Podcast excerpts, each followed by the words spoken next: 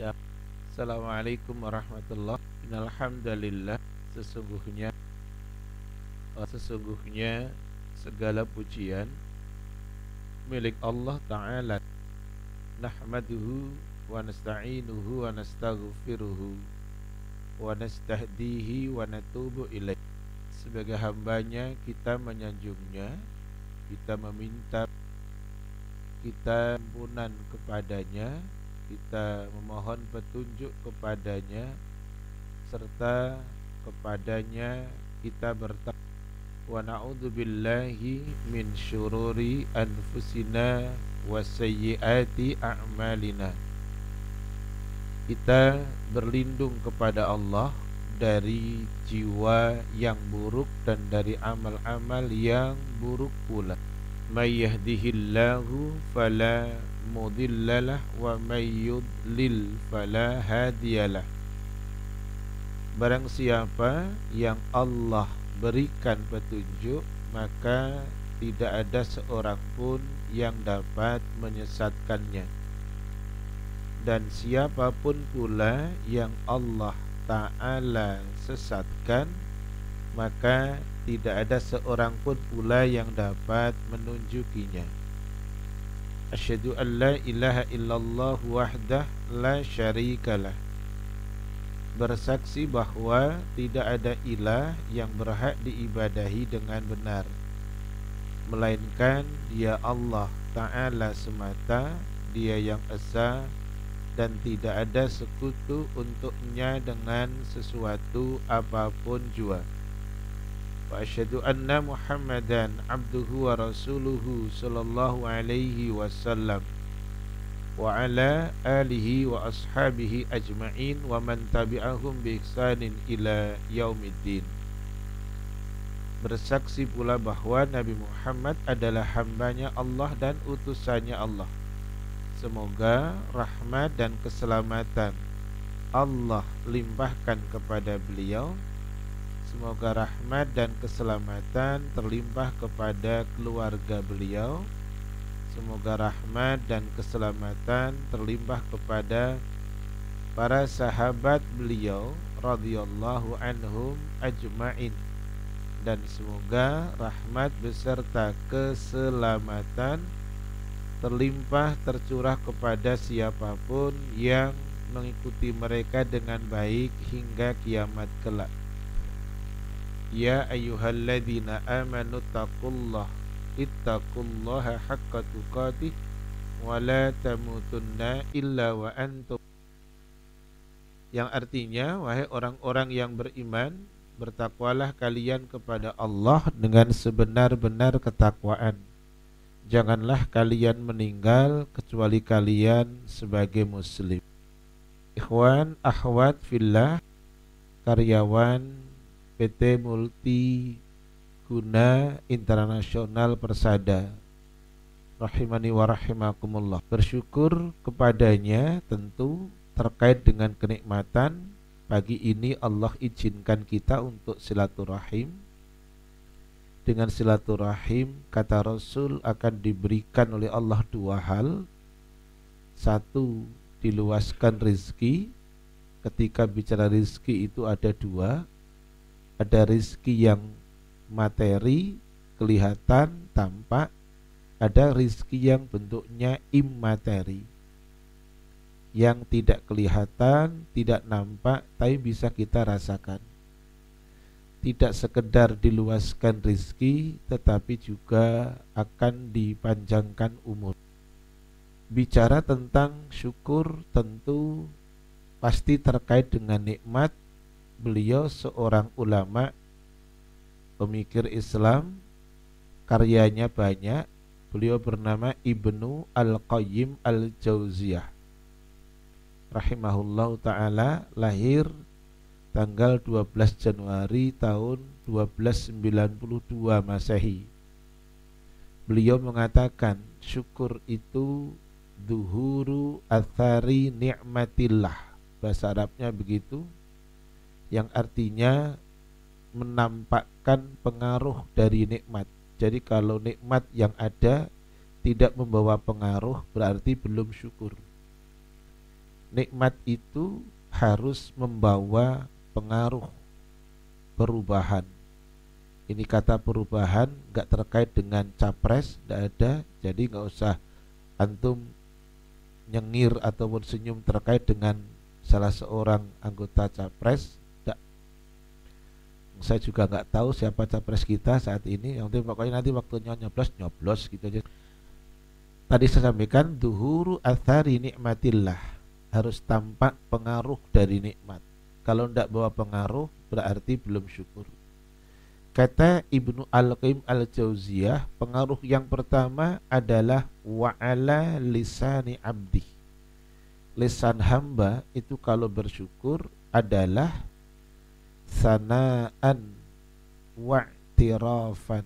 Sanaan artinya memberikan pujian. Kalau kata pujian berarti lesan. I'tiraf berarti pengakuan mengaku kalau dirinya telah diberikan kenikmatan. Ujian, sanjungan itu kata yang sama. Rasulullah SAW telah memberikan contoh kepada diri kita terkait bagaimana cara menyanjung kepada yang memberi kenikmatan. Yang pertama, ada kalimat yang berbunyi seperti ini pujian itu. Saya yakin sebagian dari antum sudah pernah mendengar kalimat ini. Alhamdulillahilladzi bini'matihi tatimus Dah sampean kita pancing cuma tatim-tatim tok sampean Nabi. Eh saya ulang. Alhamdulillahilladzi bini'matihi tatimus solihati Segala puji untuk Allah Zat yang dengan nikmatnya kebaikan-kebaikan menjadi sempurna Contoh yang kedua Rasulullah SAW mengucapkan begini Alhamdulillah ala kulli hal Segala puji untuk Allah atas semua keadaan. Ucapan yang pertama itu terkait dengan nikmat ketika hati nyaman Pas cocok ngeklik dengan apa yang kita harapkan. Match dengan yang kita harapkan. Ucapannya tadi. Tapi ternyata tidak selamanya nikmat itu sesuai dengan harapan kita. Karena tidak selamanya sesuai dengan perakiraan kita maka ketika terjadi sesuatu yang tidak match dengan harapan bukan menyalahkan keadaan bukan menyalahkan orang lain apalagi menyalahkan kepada sang pemberi kenikmatan tentu tidak tidak fair. Tapi ucapannya alhamdulillah ala kulli hal. Dua wa ala qalbi tadi perubahan lewat lesan. Pengaruh lewat hati wa ala qalbi hati orang yang bersyukur adalah syuhudan wa mahabbatan Syuhudan diartikan merasakan, menyaksikan, mahabbah artinya cinta. Orang yang kalau bersyukur itu harus hatinya merasakan. Kalau tidak merasakan berarti belum syukur. Yang bisa merasakan orang yang sehat, jasmani rohani. Karena ada orang yang jasmaninya sehat, rohaninya tidak sehat, dia tidak bisa merasa. Contoh orang gila, dia jasmaninya sehat, jalan dari mulai Priok sampai Celilitan walaupun 10 kali pulang balik dia sehat. Bahkan nggak pakai baju.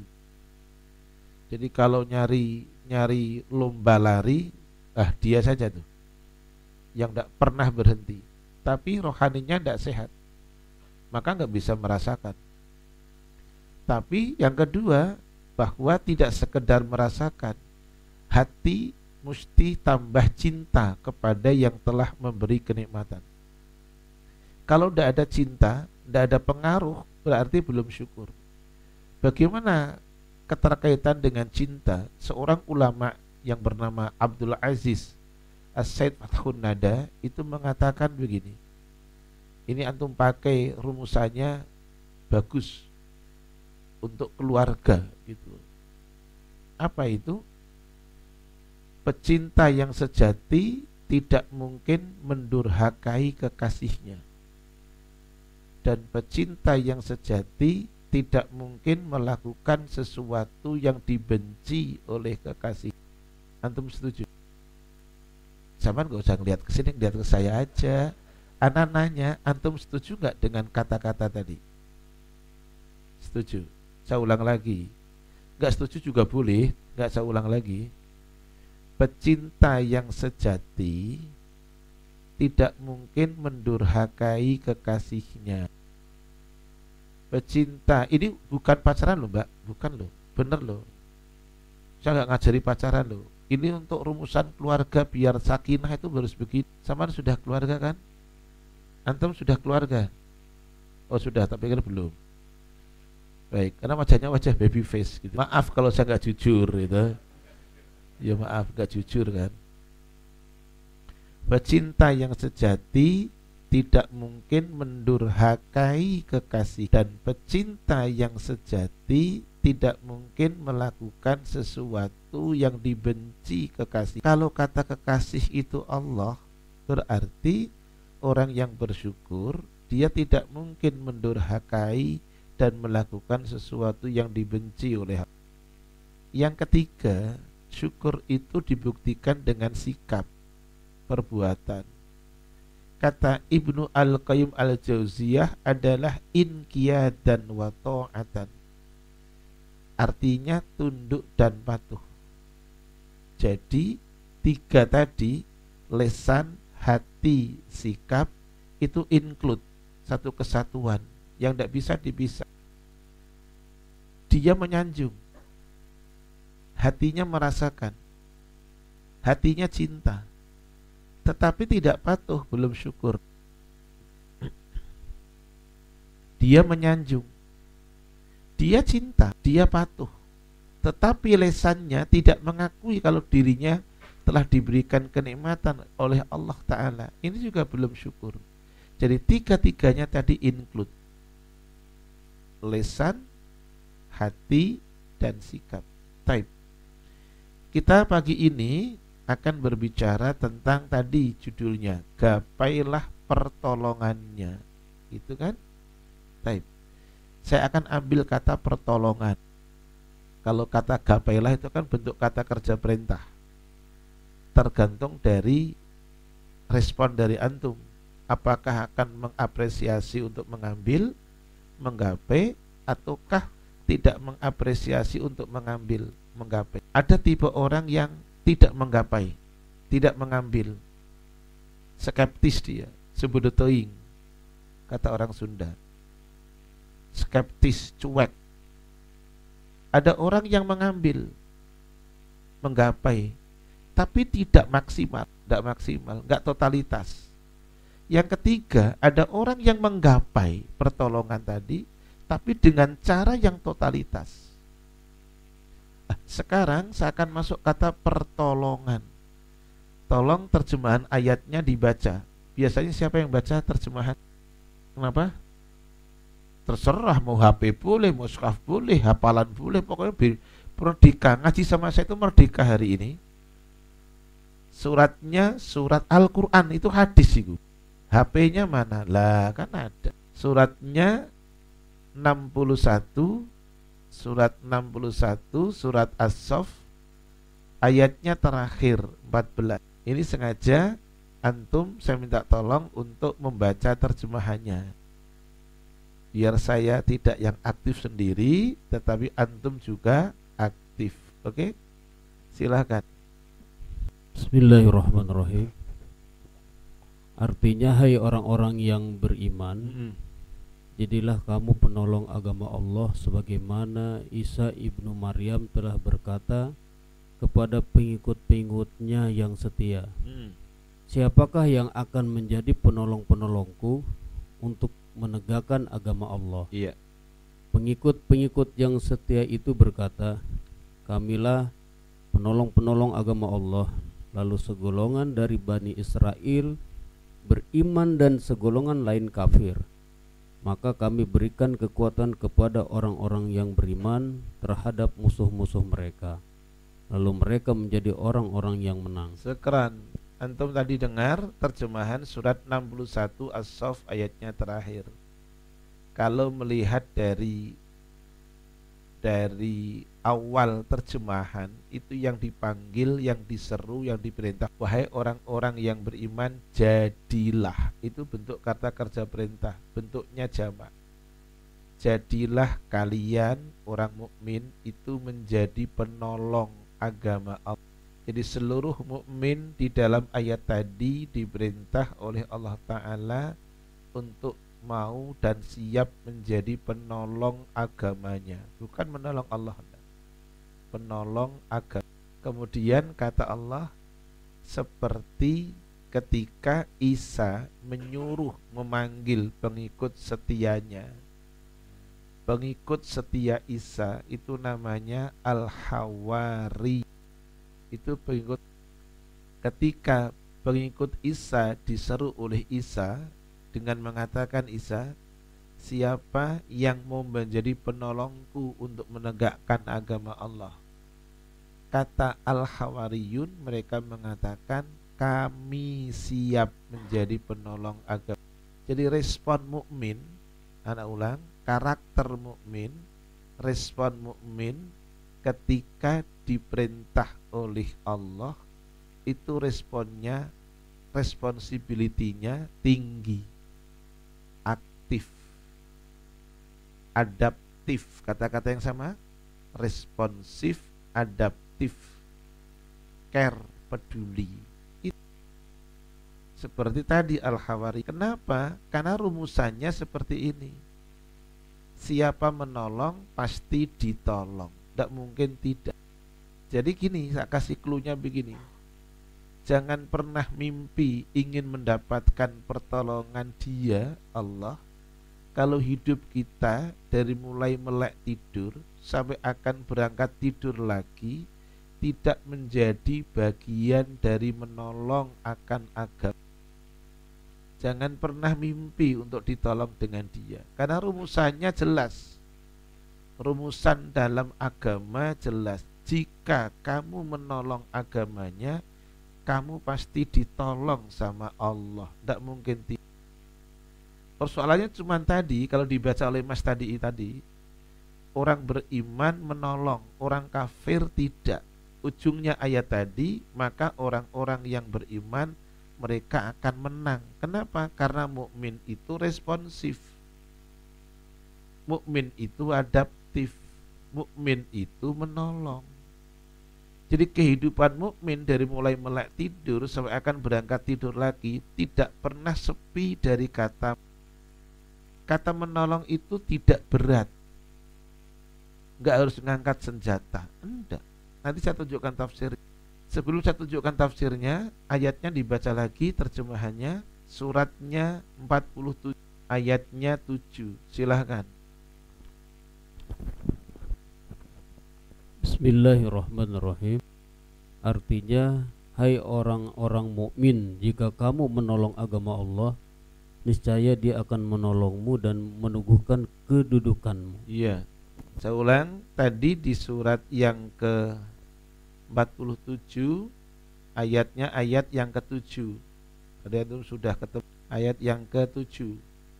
Awalnya sama dengan surat 61 tadi, ayatnya 14 tadi.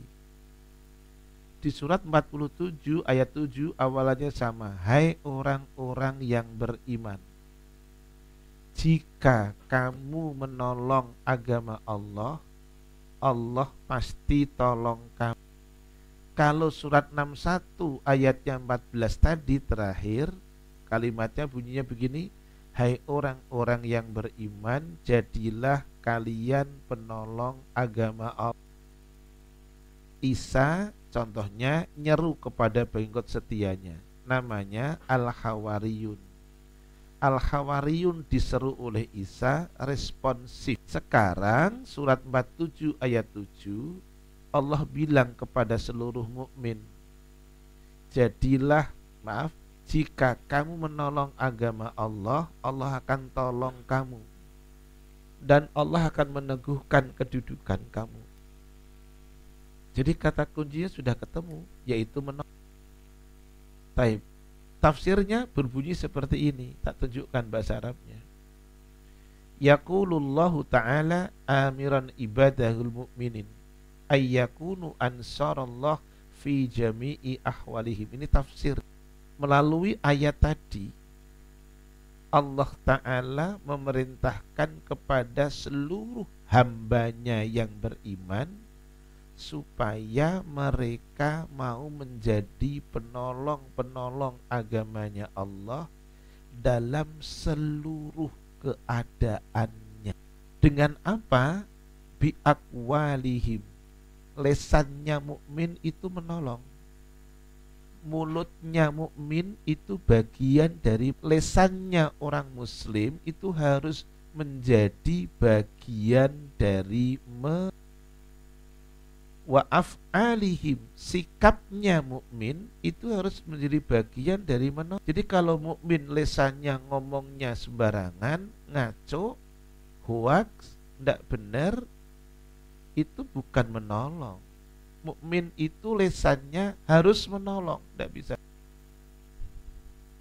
Nanti saya tunjukkan kalimat yang lain satu persatu lah. Dua, sikapnya mukmin itu menolong. Menolongnya seperti apa? Tadi menolongnya seperti Al-Hawariyun pengikut setia siapa? Isa ketika diseru dia tidak malah. Al-Hawariyun pengikut setia Isa ketika mendapatkan panggilan untuk menolong mereka tidak MALAS jadi persis tuntutan karyawan kalau naik gaji itu responsif gak usah pakai hmm, gak usah begitu maaf kalau saya bikin analognya begini tapi ini juga ada bagusnya analog saya salah satu yang masuk ke dalam yang yang masuk ke dalam gua adalah dalam surat Al-Kahfi itu ada anjing. Anjing itu ternyata hewan yang responsif. Salah satu hewan yang responsif, adaptif, care, peduli anjing. Saya itu mengajar salah satu di Bintaro, di sektor 9. Itu di lingkungan itu ada orang yang tidak Islam, dia memiliki anjing. Jadi ketika sang tuannya mau hmm. pulang dari sekolah naik motornya motor Ducati kalau nggak salah buncengan entah pacarnya entah kakaknya pokoknya perempuan laki-laki perempuan naik Ducati itu itu anjing ternyata sudah standby di pintu gerbang perumahan itu dan ketika tuannya datang dia langsung ngikuti dari arah belakang di belakang motor Ducatinya seperti itulah bayangkan dia responsif sekali. Ketika tuannya maaf, ketika tuannya memanggil, dia responsif. Bahkan tuannya datang, dia mengiba untuk disayang. Jadi saya gunakan kalimat tadi, sikapnya mukmin itu responsif. Tidak ada kata M A L A. Maaf loh, kalau nanti ada manusia yang kalah dengan si kakinya empat loh, ya kan? Yang ketiga, menolong agama Allah wa amwalihim dengan hartanya mukmin. Satu lesan mulut, dua sikap, tiga harta. Hmm. Mukmin itu ndak akan ndak ada dalam kamusnya mukmin itu harta yang Allah berikan kepadanya itu larinya itu sia-sia ndak ada. Silakan nanti diterjemahkan sendiri sama antum lah. Iya. Jadi kalau antum hari ini masih masih bagian dari apa namanya uh, bagian dari yang berkorban untuk 234 ya kan apa itu 234 eh? Samaan apa le rek?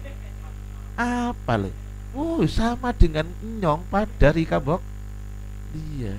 Oh gitu ya ah, iya iya iya iya Da, artinya artinya bahwa uh, mukmin itu dengan hartanya dia tidak akan gagal. Mukmin tahu menempatkan harta di mana yang akan menjadi bagian dari menolong.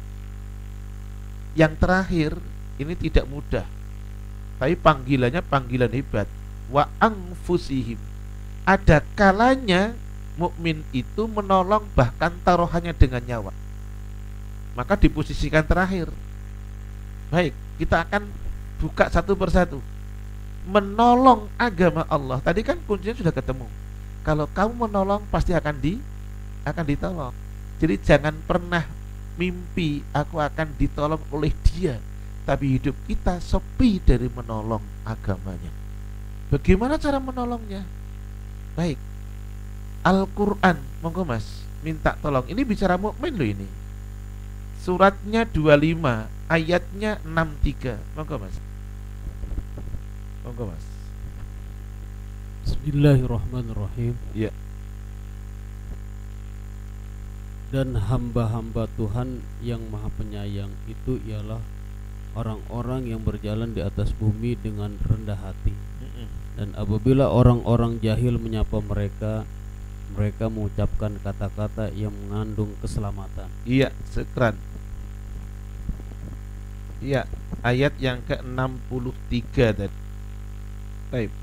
Di dalam ayat 63 surat 25 di situ ada dua akhlaknya mukmin. Satu, kalau berjalan tawadhu rendah hati, nggak terkait dengan itu. Kita besok yang poin kedua di 63. Dan apabila orang jahil, mulutnya pasti jahil, ngomong dengan mukmin dengan bahasa yang jahil, ayat tadi mengatakan mereka mukmin tutur katanya tetap mengandung keselamatan lebih gampangnya tak kasih contoh gini. Antum pernah dengar kata-kata begini? Kamu dengan dia nggak ada bedanya 11 12 berarti apa itu? Sama. Padahal nggak sama kan? Dia 11 kamu 12 berarti lebih lebih jelek dong. Ojo besar ke sini lah. Antum tuh kok. Antum kamu dengan dia 11 12 Berarti mukmin tidak boleh jadi yang ke-13. 12 saja tidak boleh.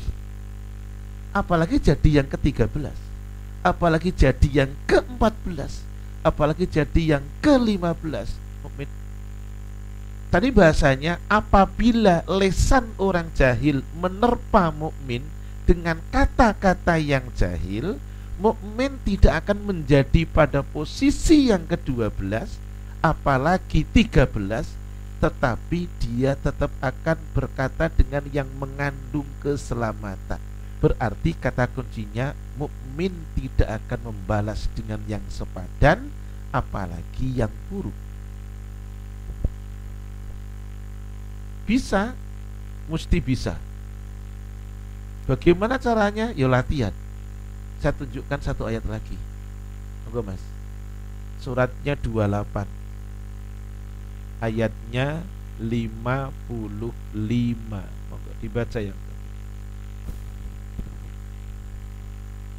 Bismillahirrahmanirrahim. Artinya dan apabila mereka mendengar perkataan yang tidak bermanfaat mereka berpaling daripadanya. Dan mereka berkata bagi kami amal-amal kami dan bagimu amal-amalmu. Kesejahteraan atas dirimu kamu kami tidak ingin bergaul dengan orang-orang jahil. Perhatikan isinya. Oke. Okay. Apabila mukmin mendengar kata-kata yang tidak enak, lago bahasa Arabnya, sia-sia, mukmin itu cukup berpaling. Nimpali enggak? Cukup berpaling, menghindar. Udah enggak lebih dari itu. Karena ketika menimpali itu bukan solving loh, bukan solusi. Yang ada malah tambah jadi. Nah, itu antum pinter sekarang, 11 12. Maka salah satu sikap yang dipakai mungkin apa? Udah menghindar. Walaupun orang akan mungkin pakai bahasa gini, kok kamu nggak balas? Kalau saya balas bukan solusi, apalagi balasnya pakai tangan, tambah jadi masalah. Balas dengan lesan saja yang lebih buruk itu bukan solusi. Kalau itu solusi, Rasul tidak mungkin akan maaf mendiamkan lesan istrinya Aisyah. Rasul punya sekian banyak istri. Ada namanya Sofiyah. Janda dia di peristiwa Sofiyah itu orangnya kalau bahasanya antum semekot. Apa nih? Semeter kotor. Bahasa antum semampai. Gitu? Lah ya udah. Sofiyah itu orangnya pendek tapi Aisyah telah anda itu pernah ngomong dengan suaminya sebagai istri yang paling gadis di antara yang ada dia mengatakan, "Ya Rasulullah, hiya qasiratun." Bahasa Arabnya, artinya Rasul dia itu wanita istrimu orangnya pendek. Fisiknya betul pendek. Kulitnya betul aswadun jidan. Bener, udah keliru memang fisiklinya begitu kok. Tapi hal itu tidak elok untuk diungkapkan. Atas ucapan itu Rasul bilang sama Aisyah, andekan ucapanmu Aisyah dimasukkan ke dalam air laut, seketika akan berubah dan bau. Berarti lesan mukmin cara menolong dengan lesan itu dengan tadi. Nah, tak tambahi satu dalil lagi lah. Arba'in buka sekarang. Wih, wih, wih, arba'in lah, Mas. Nomor hadisnya 15. Nah, makanya saya ditelepon sama siapa? Sama sama. Hari saya bilang kalau ngundang saya itu siap Al-Qur'an terjemah dan hadis arba'in. Hadis arba'in yang nomor 15 kan ada tuh daftar isinya. Lah, baca yang keras. Barang siapa Bismillahirrahmanirrahim dari Abu Hurairah sesungguhnya Rasulullah telah bersabda Barang siapa yang beriman kepada Allah dan hari akhirat maka hendaklah ia berkata baik atau diam. Cukup, makasih. Ada tiga di situ tuh. Tapi salah satunya adalah mangkana yu'minu billahi wal yawmil akhir falyakul khairan aw liyasmut. Orang yang beriman kepada Allah dan hari akhir, pilihan awal berkata yang baik. Kata kedua, kalau tidak bisa cicing. Ini bahasa orang Kerawang saya. Ini. Namun tetiasa cicing. Gitu. Nah, cicing mana? Ah, pasti oh, makasih cicing mana? Gitu. Loh, nyatanya bahasanya kan begitu. Berarti sekarang sudah ketemu solusinya. Mukmin khususnya karyawan karyawati multiguna internasional persada akan menjadi bagian dari penolong agama Allah dengan lesannya adalah berkata yang baik. Kalau tidak bisa, diem aja. Ya cicing mana? Ya cicing. Kalau tidak kalau tidak bisa, udah diem saja. Tidak menjadi orang yang maaf nomor 12, tidak jadi 13, tidak jadi 14. Karena supaya maaf, karena ada orang yang mengatakan kamu dengan dia 11 12 berarti lebih buruk Gak ada kata-kata gini Kamu dengan dia 5, 11 Tidak ada kata-kata gitu Tidak ada. Selalu yang saya dengar kata-kata 11, 12 Berarti lebih. Oke Yang kedua Menolong dengan sikap.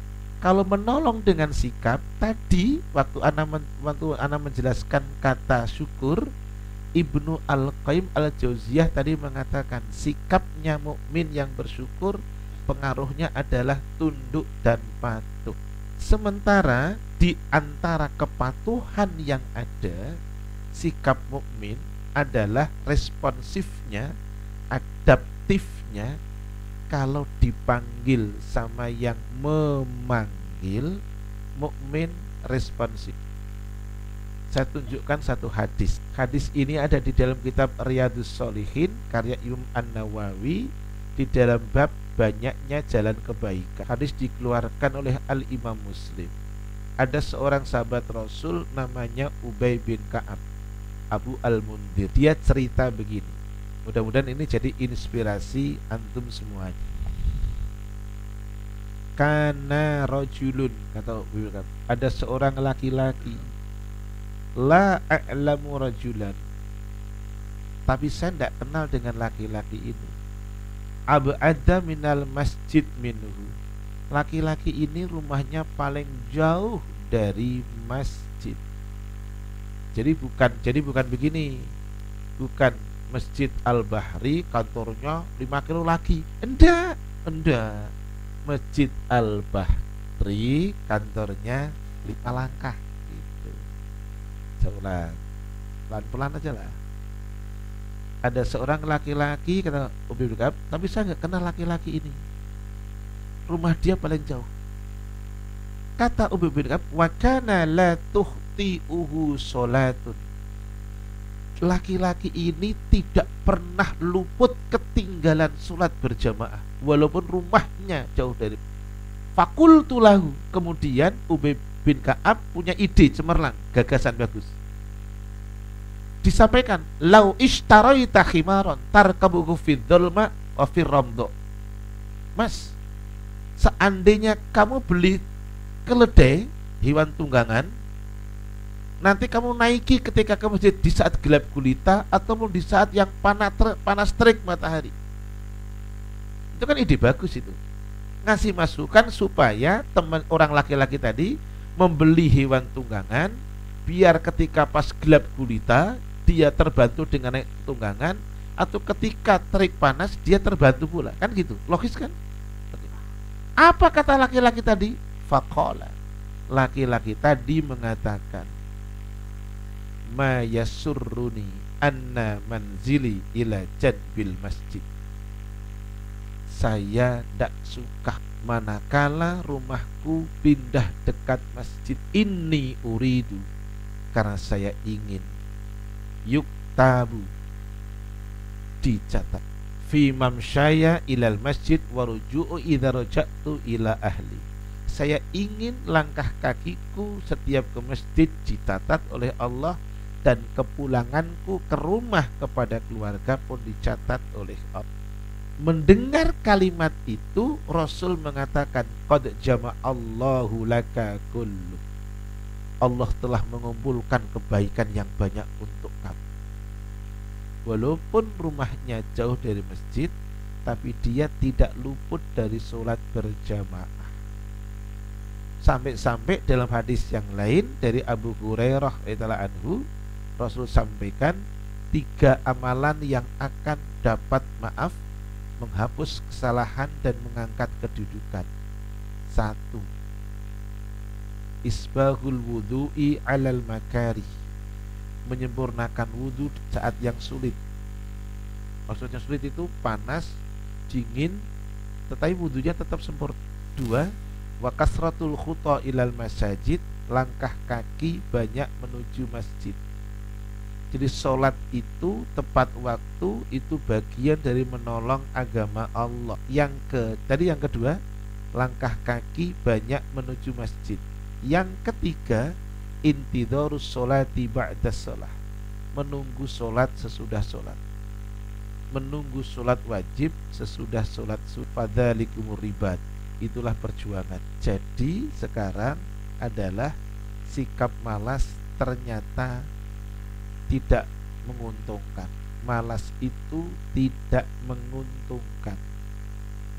Kalau sekarang maaf yang kita kerjakan antum nih mulai berangkat dari rumah yang paling jauh dari kantor multiguna ini Persada itu bisa jadi habis subuh berangkat. Ada kalanya belum subuhan dari rumah sudah berangkat dari rumah untuk ke kantor. Supaya apa? Tidak telat. Oke. okay. Sementara yang antum jalani di kantor ini PT ini ada batas akhir. Tidak akan dibawa untuk mati. Tapi ternyata sholat yang kita kerjakan Itu akan menjadi pengiring kita nanti. Kata kunci yang harus kita pakai Menolong pasti ditolong. Terakhir ayatnya sebelum tanya jawab. Suratnya 107 ayatnya 4 dan 5 Suratnya 107 Ayatnya 4 dan 5 Antum hafal Bismillahirrahmanirrahim. Maka kecelakaanlah bagi orang-orang yang salat. Jangan salah Yang salat. Itu sayuran itu. Diulang Yaitu orang-orang yang lalai dari salat Diulang, diulang, diulang. Ayat 4 Ayat 4 Maka kecelakaanlah bagi orang-orang yang sholat Yaitu orang-orang yang lalai dari sholatnya Lah itu sholat aja celaka. Itu kan berarti perlu ditata, perlu ditanda tanyai kenapa celaka? Ayat 5 menjelaskan ayat 4 oh ternyata dia dengan pekerjaan yang fat yang vital ini pekerjaan yang utama ini ternyata dia lalai. Kalau untuk kapan maaf hari buruh sedunia nggak lalai? Satu Mei. Lapal gitu. Pokoknya kapan harus turun ke jalan ngerti 1 Mei salah satu poinnya adalah menuntut untuk outsourcing dibubarkan kan kan gitu ada tuh ya apa lagu Ilahi. Saya sering kumpul dengan orang-orang SPSI masalahnya. Jadi sekarang kata kuncinya mari lesan menolong, sikap menolong, harta bagian dari menolong. Baik, ada pertanyaan? Yuk, Kalau nggak ada ditutup. Assalamualaikum warahmatullahi wabarakatuh. Waalaikumsalam warahmatullahi wabarakatuh. Nun saya Ustaz mau nanya tadi di awal di Namanya antum siapa? Saya Bronto Tad. Bronto. Terus Tad. E, tadi di awal disampaikan bahwasanya orang yang menolong agama Allah pasti akan ditolong. E, pertanyaan saya ini dalam arti menolongnya ini pasti di dunia atau bisa di dunia atau di akhirat begitu Ustaz. Soalnya e, sebagian yang terjadi para guru-guru yang menolong agama Allah ini ternyata di dunia sepertinya malah dapat berbagai ujian. Hmm. Berarti apakah mereka akan ditolongnya di akhirat atau apa seperti apa Ustaz? Terima kasih. Assalamualaikum warahmatullahi wabarakatuh. Waalaikumsalam warahmatullahi wabarakatuh. Menolongnya Allah akan memberikan pertolongan itu pasti balasannya dunia akhirat. Tidak hanya akan di akhirat saja balasan dari Allah bisa materi, bisa imateri. Tapi kalau dikaitkan dengan kata mereka di dunia hidupnya penuh dengan cobaan, itu sunatullah, tidak bisa dipungkiri. Jangankan untuk para kiai, para ajengan, para para ustadz, para habib, siapa pun. Mau ndak habib, mau habib, mau ajengan, ndak ajengan, hidup itu tidak akan sepi dari yang namanya ujian selama ada kehidupan, selama itu ada ujian. Cuma, ini cuma nih Mas Bronto, aslinya dari mana jenengan? Gunung Kidul. Berarti pelajar anu mana? Gunung Kidulnya mana sampean? Wonosari. Baik. Iki bahasa Jawa ini walus sih, Gini, yang harus ana luruskan begini. Seringkali orang menerjemahkan ujian itu buruk sering kali orang menerjemahkan ujian itu tidak bagus. Contoh, multiguna ikut maaf tender atau apa? Eh, apa sih ini pekerjaannya? Oke tender juga. Ternyata nggak cool. Baru orang mengatakan sabar bos, lagi diuji. Mana sini bosnya? Ada sini bosnya? Tunjuk tangan loh. Yang mana toh? Oh, yang ngono lah. Kan aku jadi kenal kok seolah-olah ujian itu selalu diterjemahkan dengan yang tidak bagus. Ini yang harus kita luruskan. Baca sampean. Suratnya 21 ayatnya 35. Nah, suratnya 21 ayatnya 35. Ingat loh, menolong ditolong. Nanti sampaikan ke si bos ya. Menolong perusahaan ditolong oleh perusahaan. Ngono ya. Nah, Oke, surat dasar 35, monggo. Sudah. Setiap yang bernyawa, ayo. Nah, eh. Terus. Mm -mm. Dah. Ada dua kan betulnya ujian. Ada kebaikan, ada keburukan. Dan Allah mengatakan wa nabluukum bisyarri wal khairi kami akan uji kamu dengan keburukan dan kebaikan. Berarti sekarang kita luruskan mindset kita. Ujian tidak selamanya itu buruk. Iya dong. Ujian ada kalanya itu baik. Kenapa? Belum tentu orang dikasih ujian buruk dia gagal, tapi juga belum tentu orang dikasih ujian baik dia berhasil harus fair. Belum tentu orang dikasih ujian baik, dia itu berhasil survive. Bisa jadi orang dikasih ujian yang tidak baik, dia survive, dia berhasil. Yang yang tidak bagus itu dikasih ujian tidak baik dia gagal, dikasih ujian buruk dia bangga diri. Dikasih, ujian baik dia gagal karena bangga diri. Sekarang tidak. Dua-duanya ujian. Jadi satu kata nanti kalau tendernya menang profitnya tinggi ngomong sama si bos. Bos lagi diuji loh bos hati-hati bos. Itu sama siapa? Allah tapi ingat kalau profitnya tinggi bos biar bagian dari menolong ngerti bos duitnya. Nah bukan jangkrik bos. Jangan. Maksudnya begini bos sebelum ke masjid al bahari ke karyawan. Gono yang deket dulu ini langsung setuju setuju setuju ini. Artinya artinya mari tiga tadi dulu. Perkataannya mukmin multiguna pokoknya menolong dua sikapnya orang-orang multiguna mesti bagian dari menolong. Yang ketiga, hartanya anak-anak multiguna bagian dari menolong. Antum gak usah sanksi. Yakin dengan konsep surat 47 ayat 7, gak usah sanksi. Pasti ditolong oleh Allah. Tidak mungkin tidak. Allah tidak akan mengingkari janjinya. Gitu. Suwun Mas Bronto atas pertanyaannya.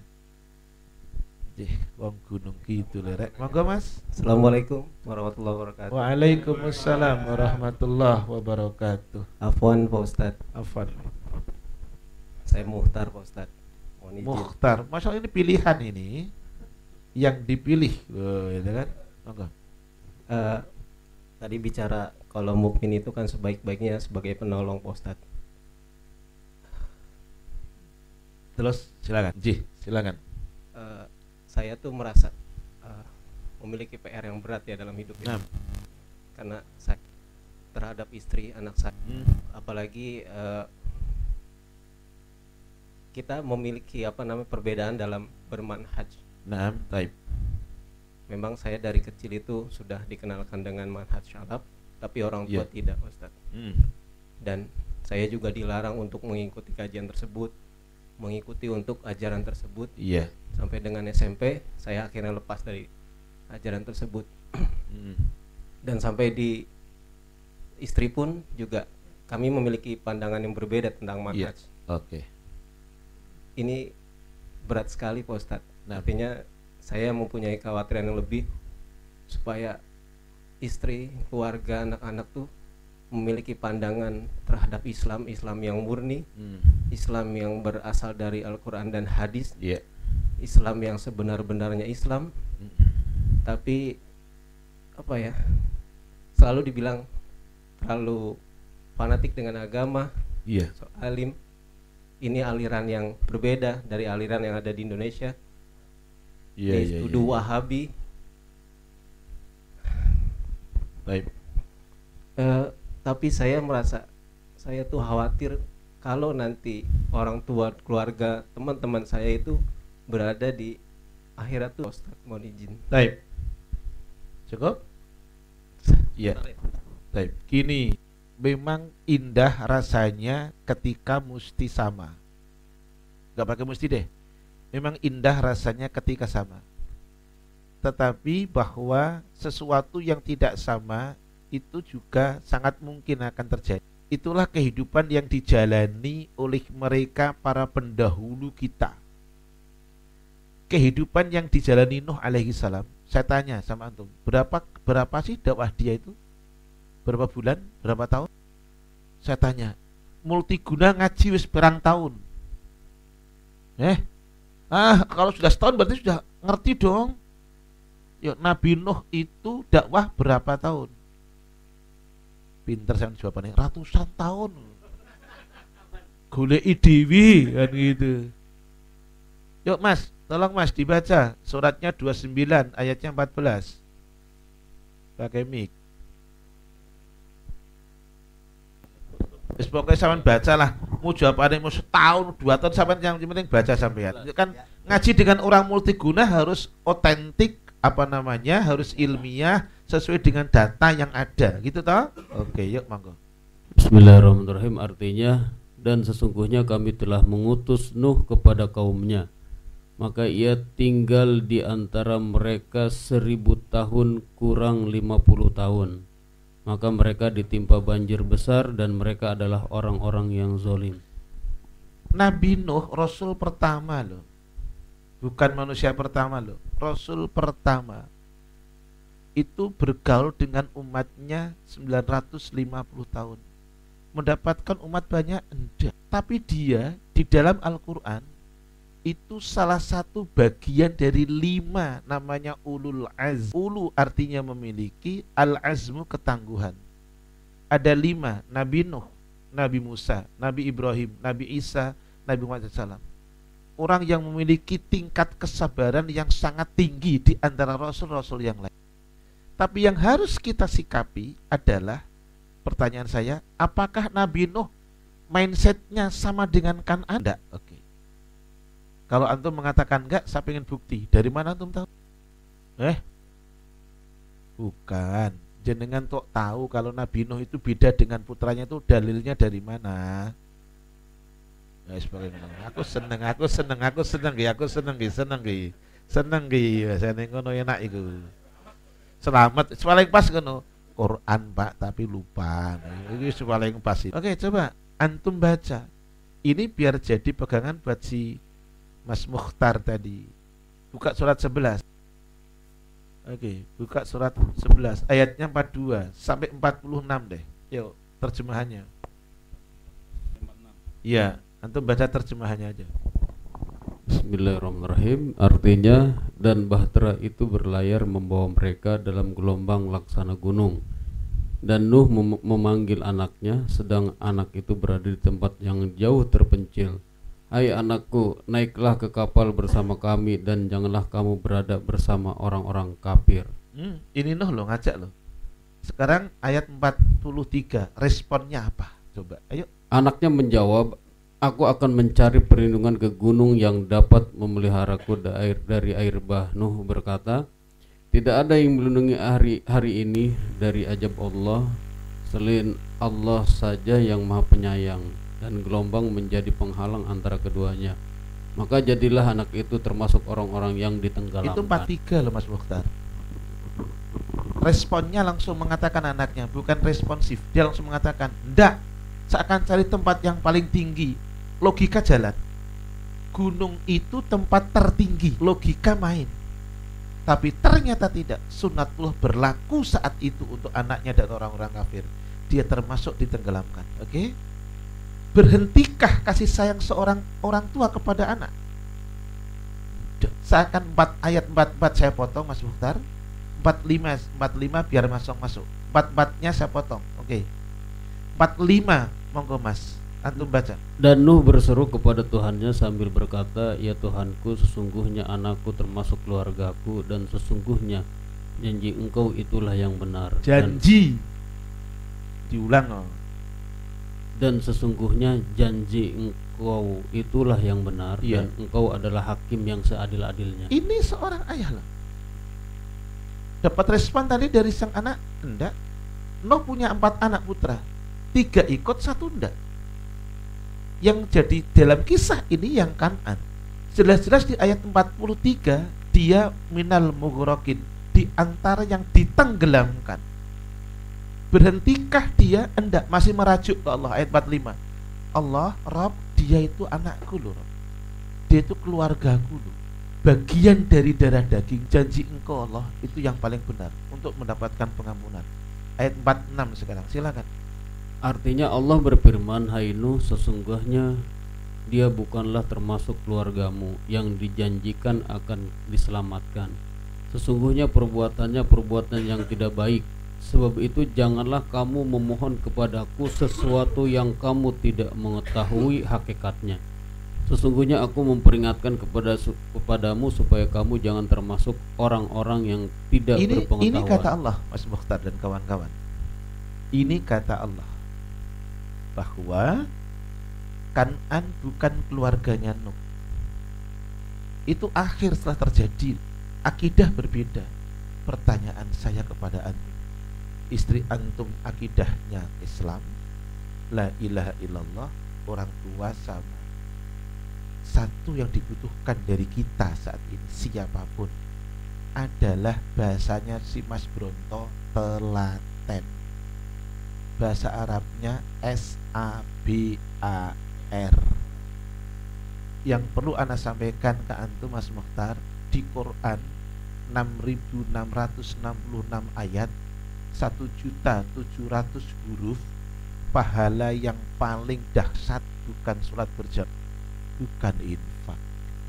Pahala yang unlimited cuman satu S A B A R. Terakhir jam 10 lebih aku dibatasi jam 10 kalau si Arif. Nggak boleh lebih. Bener maaf pak, pak pak bos. Dibatasi jam 10 jadi kalau lebih saya saya berarti aku takut sama dia. Gondrong ya gondrong ya hati-hati gondrong ya. Yo sampean surat 4, 4 surat surat yang ke-39 ayatnya 10 Oke. Ya, bismillahirrahmanirrahim. Artinya adalah katakanlah hai hamba-hambaku yang beriman bertakwalah kepada Tuhanmu. Orang-orang yang berbuat, baik di dunia itu memperoleh kebaikan. Dan bumi Allah itu adalah luas. Sesungguhnya hanya orang-orang yang bersabarlah yang dicukupkan pahala mereka unlimited. Bahasane ngono. Kemaki ya langsung unlimited ngono ya rek. Ini ini oke okay, Mas Muhtar hanya perlu kesabaran. Apa yang antum merasakan itu anak rasakan. Pulau rasakan betul. Saya punya orang tua laki-laki perempuan yang sama seperti antum. Dulu istri saya tidak seperti itu. Sekarang bisa seperti ini proses. Semuanya serba dengan penuh ketelatenan. Ini panjang kalau dibicarakan Mas Arif. Panjang. Jadi saya takutnya kebablasan jam 10 gitu jadi memang perlu kesabaran bahwa kita ini hanya player pemain decision makernya bukan kita oke sip Oke, bahasanya TOP, BGT, GTR. Nah, itu bahasa Sundanya. Tapi bahasanya Indonesia TOP, BGT, GTR. Top banget gitu loh. Nah, gitu. Oke, dah. Oke ya, cukup. Itu. Kita cuman player. Jangan pernah player maaf masuk pada wilayah decision maker. Pak bos itu hanya sebagai player. Benar, antum hanya tapi bagaimana nanti profitnya sebesar apa karena antum bukan PNS kecuali PNS masuk tiga juta setengah nggak masuk tiga juta setengah kita di golongan satu ya kan kalau guru ya ada sertifikasi kan gitu. Dah cukup. Subhanaka Allahumma bihamdik asyhadu an la ilaha illa anta astaghfiruka wa atubu ilaik. Assalamualaikum warahmatullahi wabarakatuh